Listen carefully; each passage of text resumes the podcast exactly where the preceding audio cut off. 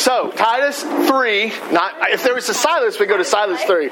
Okay, so, so, we've been talking about offense. We've been talking about how do we get an offense. We've been talking about how we stay on offense. We've been talking about this offense momentum in the life of the church. It can be easy oftentimes for people in the church, even for churches, to become defensive and just kind of get in a posture where they're just waiting and just trying to survive the storm. And yet there's also a posture where you see that churches are on offense and they're moving forward. They're advancing the kingdom of God. You see people that'll come to that church and they'll be excited and there'll be health and there'll be growth going on. And there's things that people look to and that people go, wow, I want to be a part of what is going on there. So we've been talking about all these things related to offense. And tonight I want to speak to you about motivation, especially the motivation that gives us the drive in our Christian life. Now, motivations matter, especially in the Christian life, because if we are driven by the wrong motivations, then oftentimes it'll direct us to the wrong goals.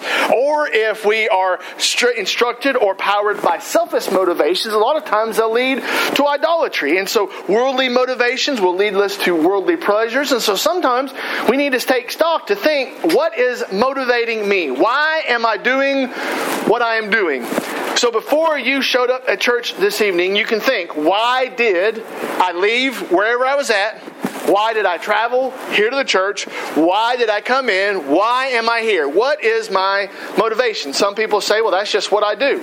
I go to church. That's part of my normal habit. That's part of my normal schedule. Some people say, well, I'm coming to church because I am in a particular season of discouragement or I'm in a season of crisis and so I'm looking for help or I'm looking for hope. Sometimes people come to church because of uh, the friendships and the fellowships they have with the other people in the church. Sometimes people come to church because of uh, there, there's some type of event, something that's happening that they want to come and be a part of. We all have motivations that drive why we do what we do. And motivations are important, especially when it comes to our faithfulness, because at least we can, I hope we can be honest with each other. There are some mornings that you don't feel like coming to church. There's some Sunday mornings that you wake up and you think, just another 10 hours and I'll be good. you wake up and you think, you know, it, it seems like 9 o'clock on a Monday morning seems late. 9 o'clock on a Sunday morning seems early. And you think, why? It's the same 9 o'clock, and yet it can be a difference in the day on the calendar will make a difference. Because some days we don't want to come to church. Some days we will wake up looking for excuses why we shouldn't go to church or why we shouldn't be involved. Sometimes you wake up and you think, well, I don't want to read my Bible this morning, or I don't want to spend time in the personal spiritual disciplines this morning because of, and we find an excuse to do what we want to do. And sometimes we wake up and say, I'm going to read my Bible and I'm going to do what God wants me to do, but I'm not going to do anything more. Because you get discouraged. You get seasons where you just kind of feel like you've ran out of gas. You get in moments where you feel like you just you're tired of feeling like the person at the front of the pack. You want it's time for someone else to take a turn. Let me get some rest. In football, we used to do these Indian runs, and I don't know what they call them now. I'm sure they can't call them Indian runs anymore because we got to be politically correct. But the way these Indian runs would work is that we would take off running, and let's say there was 10 of us in a line. We'd be running around the outside of the football field, and let's say the person in the back would have to sprint to the front of the line, and then once he got to the front of the line, then the person at the back would sprint. And so it was this constant revolving deal. And so the, the coach would tell us, I want you to do 10 Indian runs, which meant that that, we would take off running, and the person, there'd have to be 10 cycles of the person coming back to the front, or wherever the case may be. But we'd have to do that, and we are constantly running. And you would think, well, you know what? I just want somebody to slow down. If we would all slow down, we could go slower. But the problem was, is here comes Brandon sprinting by me to the front, so everybody naturally picks up their pace because Brandon is running, and then Brandon gets in the front, and even if he slows down, there's that constant sprinting back and forth, and there's that constant moving. And sometimes you just feel like, I just want everybody just to stop. just slow down, let me catch my breath, and just stop. And so these motivations play a big influence in why we do what we do. Or I put here in my notes, motivations often dictate our direction. So if you just want to be seen, then you're just going to do whatever it takes so somebody will notice you. If all you're doing is just to mark a box off, then people will see that you're just here to check boxes off. If you're just here to quit having somebody in the church nagging against you or having the preacher come and nag against you, then the only thing you're caring about here is just to come and go through the motions. But if our motivations are to come so that we might know God better, and that we might better apply His Word to our hearts and lives, and it'll change why we do what we do. So, a couple weeks ago, we were in Titus chapter 2, looking about the game plan that God has given for us in these days in which we are in. But in Titus chapter 3, He gives us, Paul gives us some motivation. At least I come to this, and I see that He gives us some motivations. Why should we remain faithful? We're going to look at verse 1 through verse 11, and I'm going to point out to you five motivations that I find from the Word of God that motivate me to be faithful. Five things that God's Word talks to us about that I think can be motivations for all of us to say, why be faithful? Why continue to serve? Why continue to be obedient? These aren't dependent upon the weather. These aren't dependent upon your feelings. These aren't dependent upon your emotions. These aren't dependent upon what people say around you so many times. Our commitment to God is dependent upon your response to me. Somebody says something mean to me, or somebody says something I don't agree with, or somebody isn't kind, or somebody isn't loving, and next thing you know, I get I get my feelings hurt, and I take my toys and I go to the house and say, I'm not showing back up. There are a lot of people that a lot of names that I can mention to you that you could say, yeah, Spence, they used to come here, but they don't come here anymore. And it wasn't because God sent them to the mission field. and it wasn't because they've moved into some other form of Christian kingdom service. It's because they got offended and they left. So, what keeps us from being driven in the church by our emotions and our feelings, and what keeps us by being driven by the truthfulness of God's Word? So, my five motivations I want to give you. Let's start in verse 1 of Titus, uh, Silas chapter 3, and verse 1. It says, Yeah. well, I'm going to rename this one. I'm going to rename this one. You just mark it out. Revelations. The council's against that. Revelation. Revelation. Yeah, there's not revelations plural. It's just revelation. It's okay. All right. So Titus, Silas, chapter three and verse one. Uh, remind them to be submissive to rulers and authorities, to be obedient, to be ready for every good work, to speak evil of no one, to avoid avoid quarreling, to be gentle, and to show perfect courtesy toward all people. So Paul is continuing in this letter to Titus, and he's encouraged Titus, this young preacher, on how to pastor well and how to serve well and how to lead people, God's people well. So kind of as he's bringing this to a close, he wants to remind Titus, and this is the first motivation that I think of for me, is that God has a standard. God has a standard. He says, remind them to be submissive. Remember, remind them that there's authorities and rulers that are placed over them. They are to be obedient, ready for every good work. He's reminding them that there are standards that God has for their lives. You think Matthew chapter 22 and verse 37 and 40, that the rich young ruler asked Jesus, what is the greatest commandment in all the world? And he said, you shall love the Lord your God with all your heart, with all your soul, and with all your mind. This is the first and great commandment. And a second is like it. You shall love your neighbor as yourself. Jesus is reminding us that God has standards. God has rules. And God has expectations for us as His people. Some of the things that you'll find from 1 Peter and other places that God has standards of holiness and righteousness. Right here in these first two verses, Paul reminds Titus, listen, there are standards of obedience and faithfulness. God has standards for all of us. Sometimes we think that we define the standard, but we do not define the standard. Uh, we do not define what is right or wrong. We don't define what is good enough. We are simply following God's standard for our lives. And, and sometimes we need to remind ourselves that I am not the one that writes the rule book, that God has written the rule book. It's up to me to follow God's rules for my life. And God has a standard. And we're living in a society where everything is relative. Everything is relative. Your truth doesn't have to be my truth. Your standards don't have to be my standards. I can do what I want, and you have no right to tell me that I'm wrong or that I'm not adding up or I'm not lining up to the standard in life. No. No. God has standards, and this world has standards. I've been around too many people that 8 o'clock is when we start work. And it's 803, 804, 805, and then later, and they show up and they go, they always have a different excuse. They always have something else. I worked with a guy, uh, in fact, I was working with a guy when I, we moved from down there, and one day he was late showing up for work, and my boss got a text message, and the text message read, I'm sorry, I'm late for work, I forgot my phone, I had to go back and get it.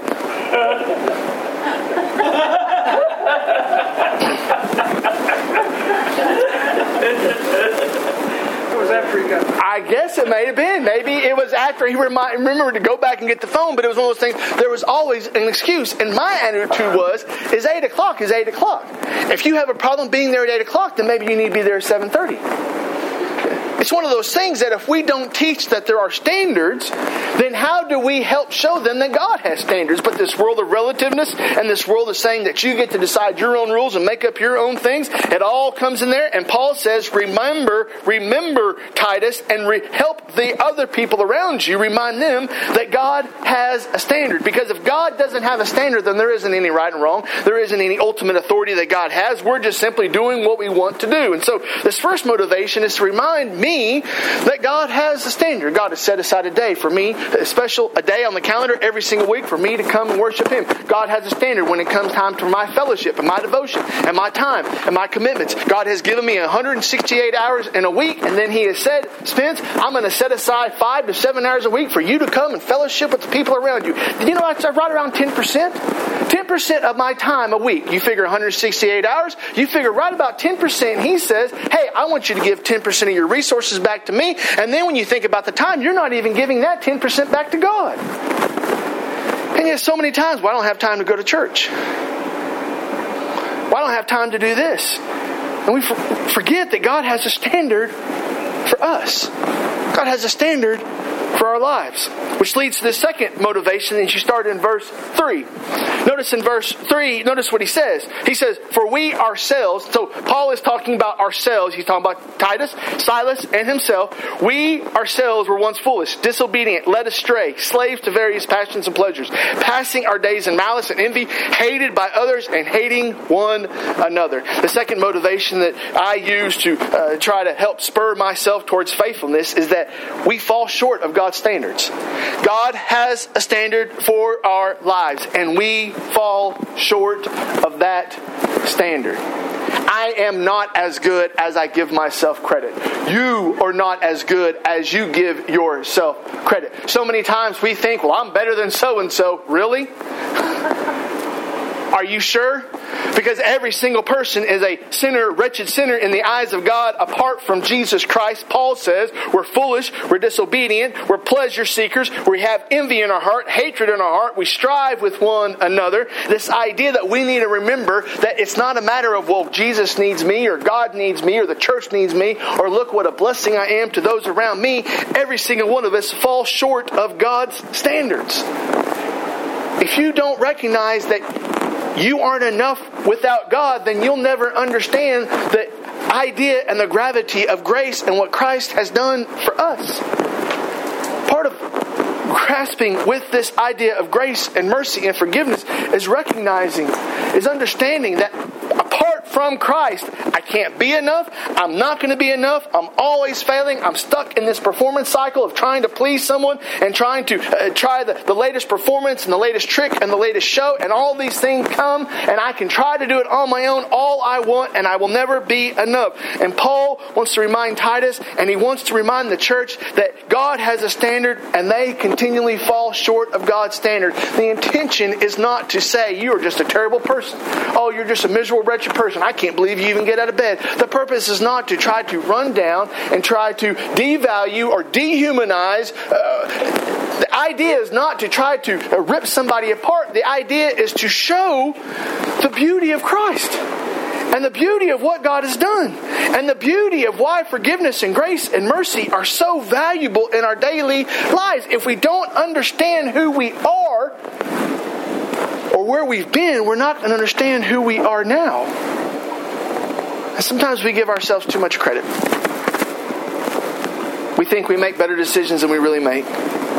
We think that we're smarter than we really are. And we fail to understand exactly who we are without God in our lives. So there's a motivation to understand that God has a standard and we continually miss that standard, but then there's another motivation that He gives us. In verse 4, He starts off with these two words here in the English translation I'm looking at. But when? It harkens back to places like Ephesians chapter 2, where Paul is writing about who we were in our lost, sinful state, but God, there in Ephesians chapter 2, and here in chapter 3, he reminds us, but when? But when the goodness and loving kindness of our God, our Savior, appeared, he saved us, not because of works done by us in righteousness, but according to his own mercy, by the washing, regeneration, and renewal of the Holy Spirit, whom he poured out on us richly through Jesus Christ, our Savior, so that being justified by his grace, we might become heirs according to the hope of eternal life. He's reminding us that despite God having standards and despite us constantly failing at those standards and falling short of those standards. The third motivation is that God sent His Son despite our failures. Despite our failures, Christ still came to us despite not adding up, despite constantly missing the mark, God sent His Son to us. Verse 5. He saved us, not because of works done by us in righteousness, but according to His own mercy, by the washing of regeneration and the renewal of the Holy Spirit. You want to know why we should serve God with everything that we have for all of our lives? Is because He saved us by mercy.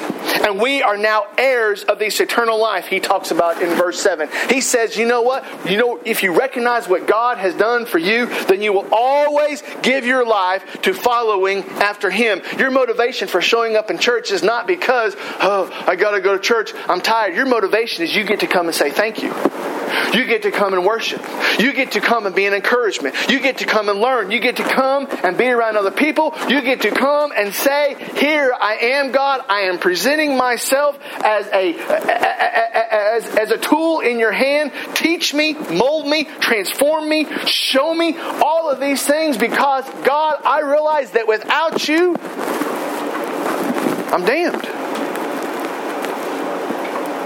Destined for hell eternally separated from God Almighty.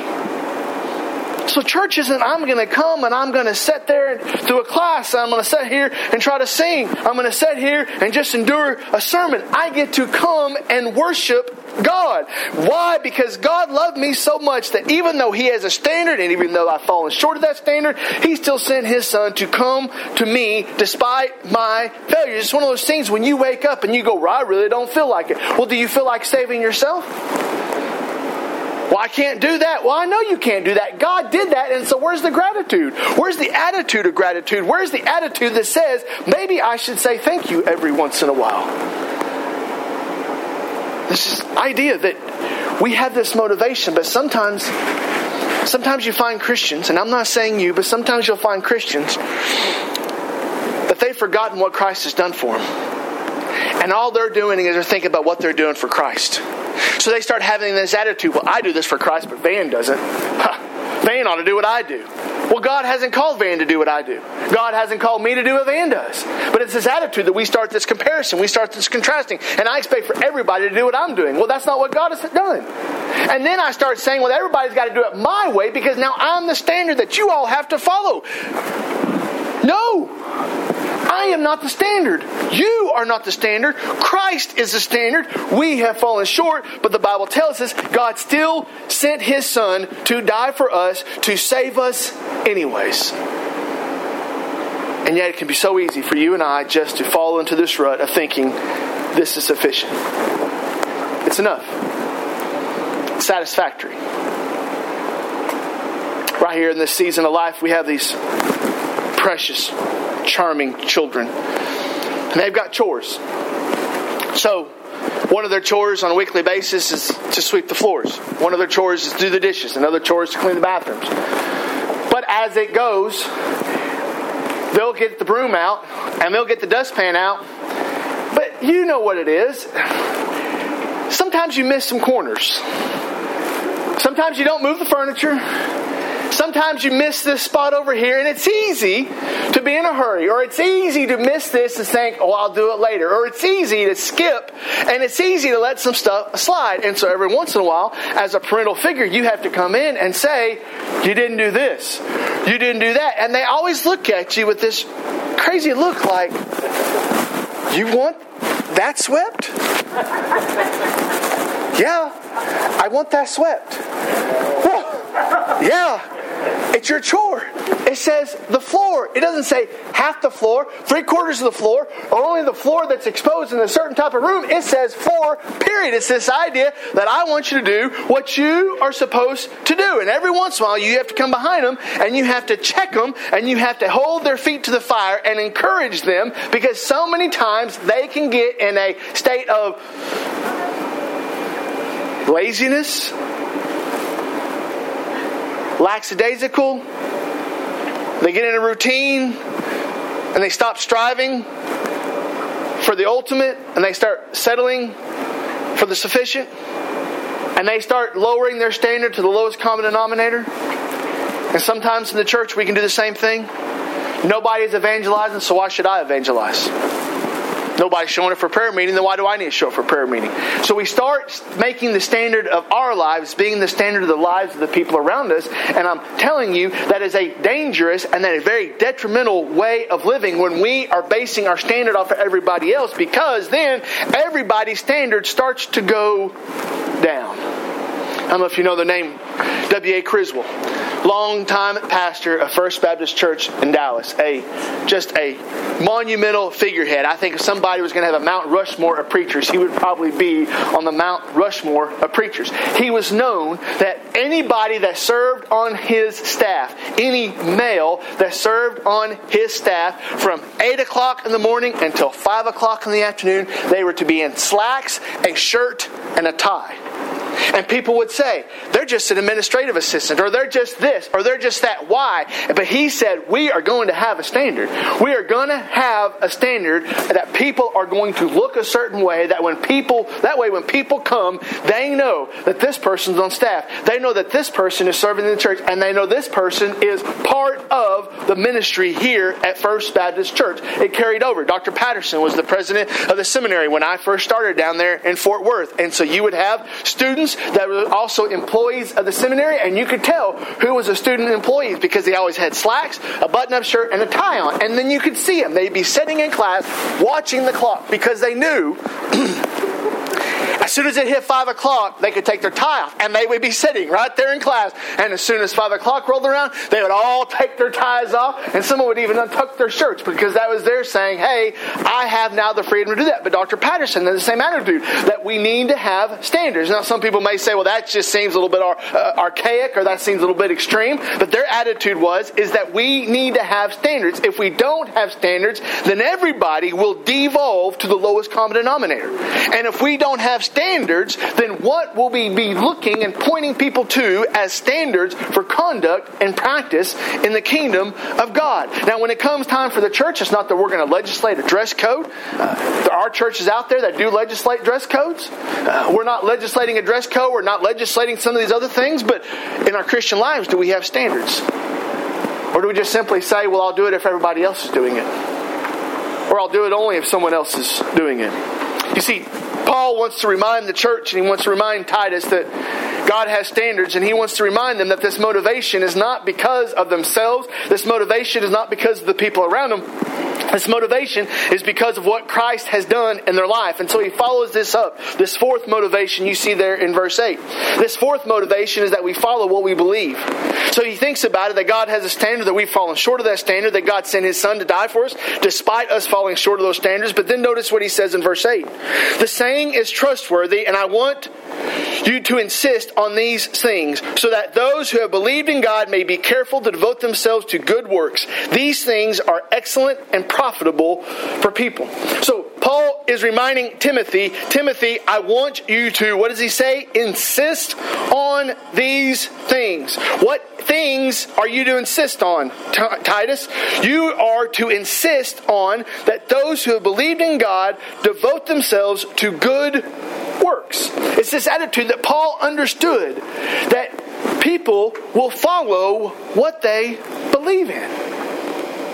If they believe in it, they'll go all the way.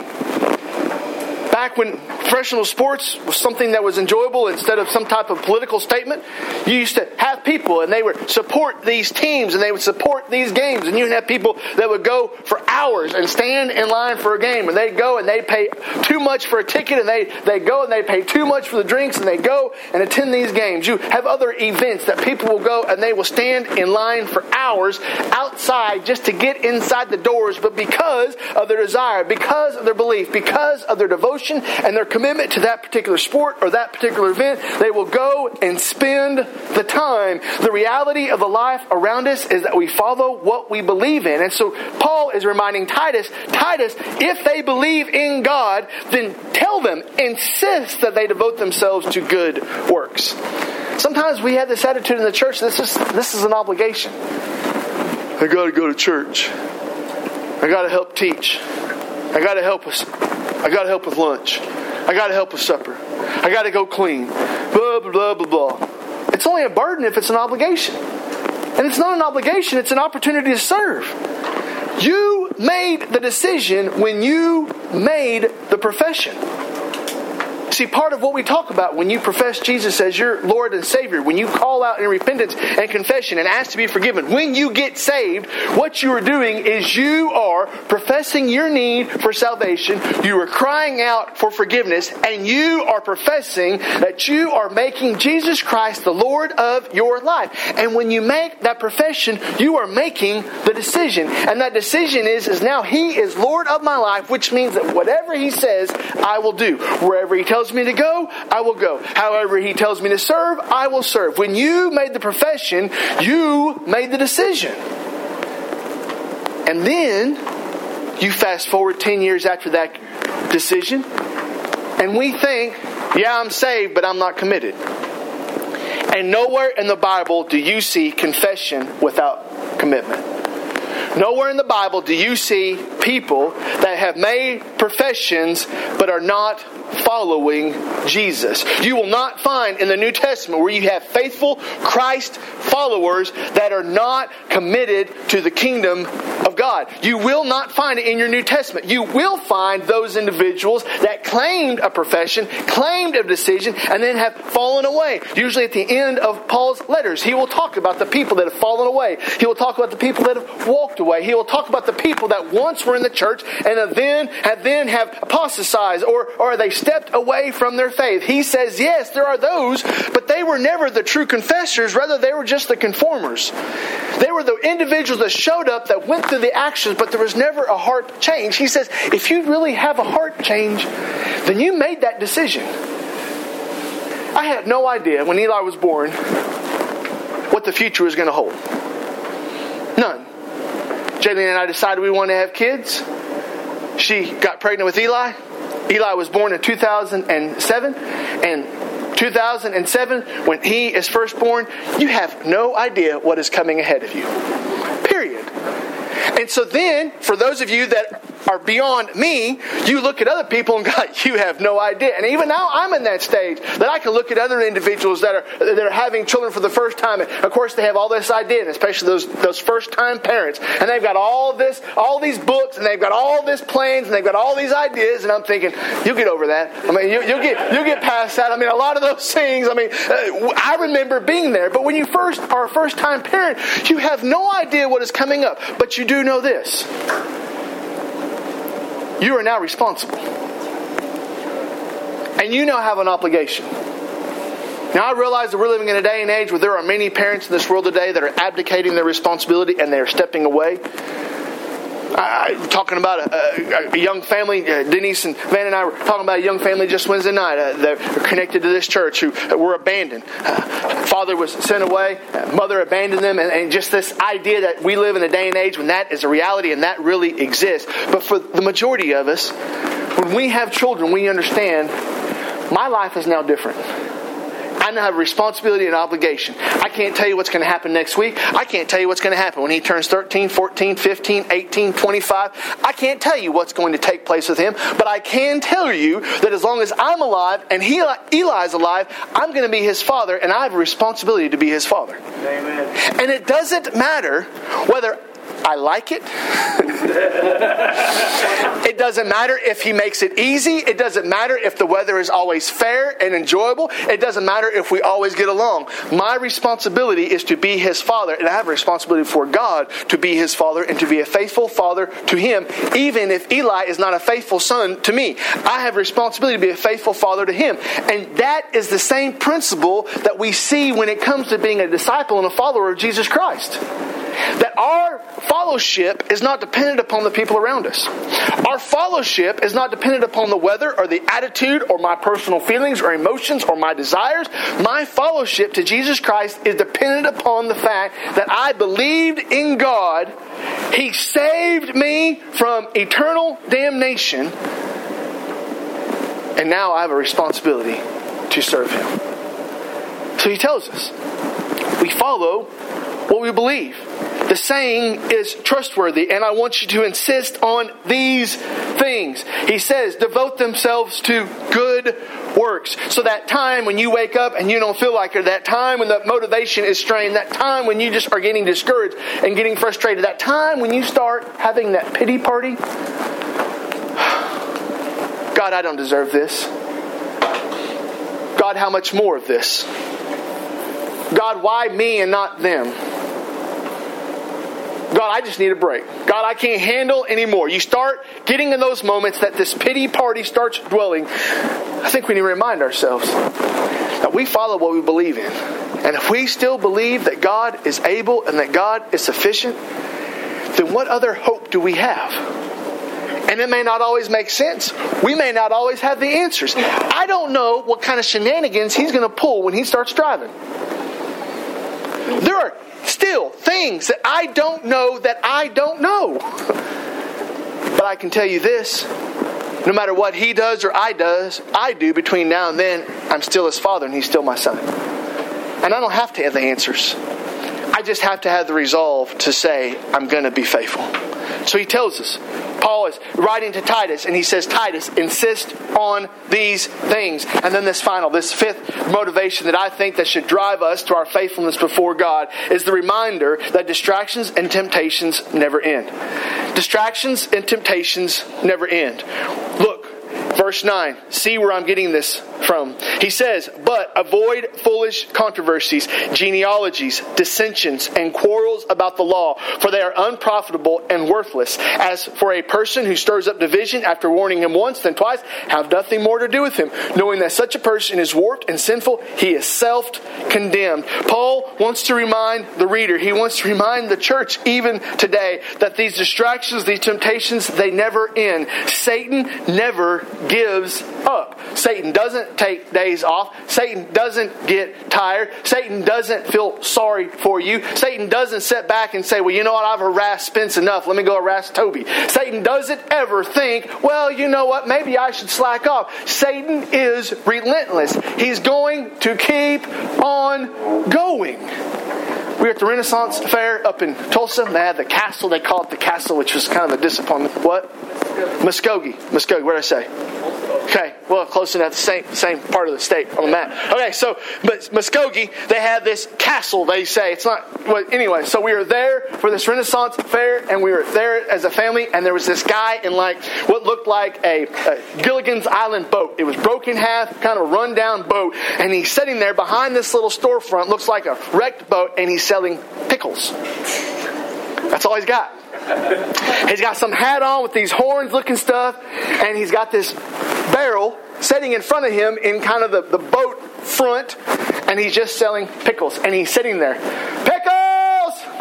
And he's just hollering, trying to sell pickles. Well, nobody's buying pickles. So then he would say, You know what? We're and then he sees somebody walking across. So, so Donna's walking by and she has a funnel cake. And he'd say, Ma'am, you know what goes good with that funnel cake? A pickle. and he just was constantly, not heckling like, like Bozo the Clown down at the state fair, but he was constantly trying to get people's attention. Constantly calling out, Pickles, pickles. All I'm trying to do is sell pickles. And so we were sitting there and I could hear this guy. And at first I thought, just stop, man. Go sell wooden swords or fake swords or go do something. I mean, who wants to give their entire day to hustle pickles? That's all he had. That's, he didn't have anything else. It was just pickles. But then, the more I was listening to him, I kind of started having respect for him because he was tenacious. I did. I did buy a pickle. I did not eat the pickle. Actually, I gave children money and I said, go buy pickles from that guy. Even if you don't eat them, go buy the pickles because of his tenacity. He was sitting there watching people go by, knowing that people were going to ignore him, knowing that people were making fun of him, knowing that people were marginalizing him, knowing that people were just ignoring him and writing him off as just some loudmouth person. People didn't care what he had to say, but he did not let the opinions or the receptivity of the people around him keep him from proclaiming his message. He was sitting there, pickles, and then he would say, You know what goes with that funnel cake? A pickle. And then he would say, Sir, you know what goes good with that outfit? A pickle. Ma'am, do you know what you need most in your life? You need a pickle. And he had all these different phrases of trying to get people's attention and let them know they needed a pickle. And the more I sit there and listen to that guy, the more I thought, we need to have him do evangelism training. because, he wasn't he, he, he wasn't deterred by the first rejection. He wasn't discouraged by the tenth refusal. He was tenacious. He was resilient. And he continued to try to sell pickles. And he even communicated that he believed these pickles were worth buying.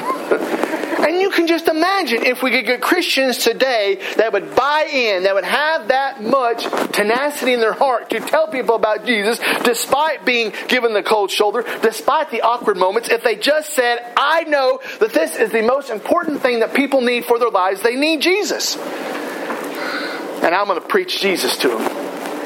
And I'm going to continue to preach Jesus to them. Paul, notice he says there, he talks about these distractions.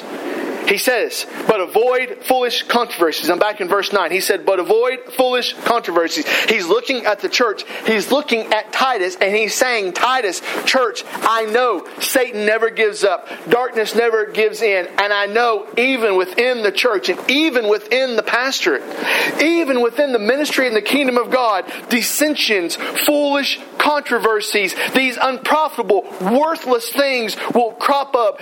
People will stir up division verse 10, he's telling them that you need to understand that as long as the kingdom is on this earth, Satan will constantly be attacking the kingdom of God.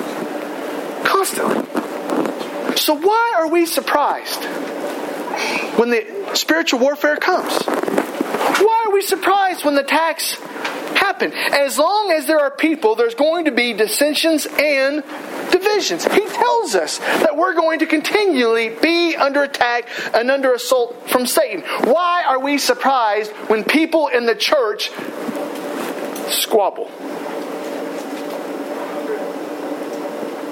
Yes, it shouldn't be so. We should never have any difference of opinion when it comes to the life of the church. Every single one of us show up and we should complete, be completely led by the Spirit, completely following Matthew chapter 22, putting God first, loving God first, and loving others second. We should never have one single bad thought in our heart ever in the life of the church. I agree. Paul Paul was constantly telling us about his divisions and his dissensions. He was constantly showing us and telling us that even the Apostle Paul was not free from those distractions that came along him. He was never free from those temptations. He was talking at the end of some of his other letters about the people that have left him and the people uh, that, that have abandoned him. Him saying that, listen, Timothy, you're the only person I got left. Everybody else has left me. So why should we be surprised when distractions and divisions and dissensions come to life of the church? I'm not saying that we should welcome them. I'm not saying that we should accept them. I'm not saying that we should say it's no big deal. We should always try to strive for unity and love. But at the same time, brothers and sisters, let not let us not get discouraged or stopped or driven off of the path when those moments come. Rather, they should be motivations for us to try even harder, to strive even harder, to work even harder, because we know when those moments comes, that's the work of Satan trying to drive us apart. So we should try we should be trying even more so to build up that unity and love. that Ephesians chapter 4 and verse 15, growing up in love. It's this idea that we should constantly be saying, I know that these attacks will come, and so I want to do anything and everything I can to guard the unity and faith of the church. So there's some motivations. Some motivations to know that God has a standard. The motivation that we know that we have fallen short of that standard. The motivation that we know that God sent His Son despite my failures. And we follow what we believe, and we know that these distractions will never end. So Paul comes in looking at Titus, and he says, Titus, I want you to understand that when the days continue and the moments continue, your motivation is going to be challenged. And the source of your motivation in that day will depend on your faithfulness and obedience to me. So let me give you a couple motivations that I want to leave you with for today or even tomorrow. Just two questions that I want to leave you with. First question is this What difference will God's grace make in my life today? You know that you've been the recipient of grace upon grace upon grace. You know that you've been the recipient of God's grace when you didn't deserve it. You know that you've been the recipients of God's love for your life. So, what difference, whether it's today or tomorrow or whatever day you wake up, what difference does God's grace make in your life? I think there's a lot of people that say it doesn't make any difference in my life. It should the recognition of who you were and who you are, the recognition of what you were before Christ and what you are after Christ, the recognition that you don't have to go and offer a sheep every time you have a bad thought, the recognition that you don't have to save up and travel miles and miles by foot across a desert road to get to the temple, to offer your sacrifices, to try to gain atonement for your sin because you know that without that sacrifice, without atonement, you would die in your sin. The idea that you don't have to memorize the first five books of the Bible as a, a young Hebrew male just to be able and, and just be, be accepted into the church. This knowledge that all of these things, all this Old Testament was there as a means of God saying, This is how you get right with me. The New Testament comes, He sends His Son, and He says, Now what is required to be reconciled and faithful to me is faith and following my Son. So, what difference does God's grace make in your life? And then there's the second one. Whose pleasure am I living for? You see, back up there at the start of chapter 3, he reminds them, he reminds them of this idea of being pleasure seekers. In fact, he says in verse 3, slaves to various passions and pleasures, passing our days in malice and envy and hatred by others. He's this idea that we live in a world right now that I would be considered, that I would call hedonistic. Used to, that was a term that we had used for these islands or something sexual or something uh, that was kind of a fringe thing. But today's world, we're living in a hedonistic society. Everybody only wants what makes them happy.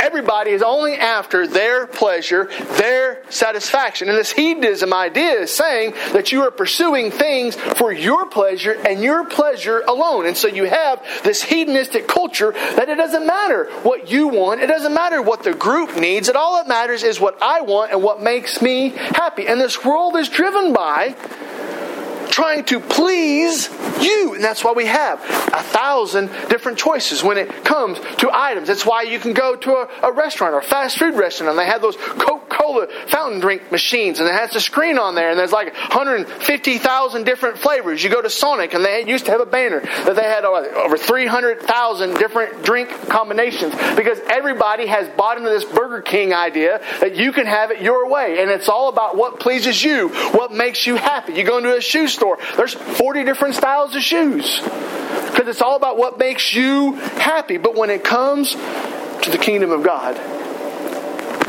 it's not about what makes you happy. It's about what makes God happy.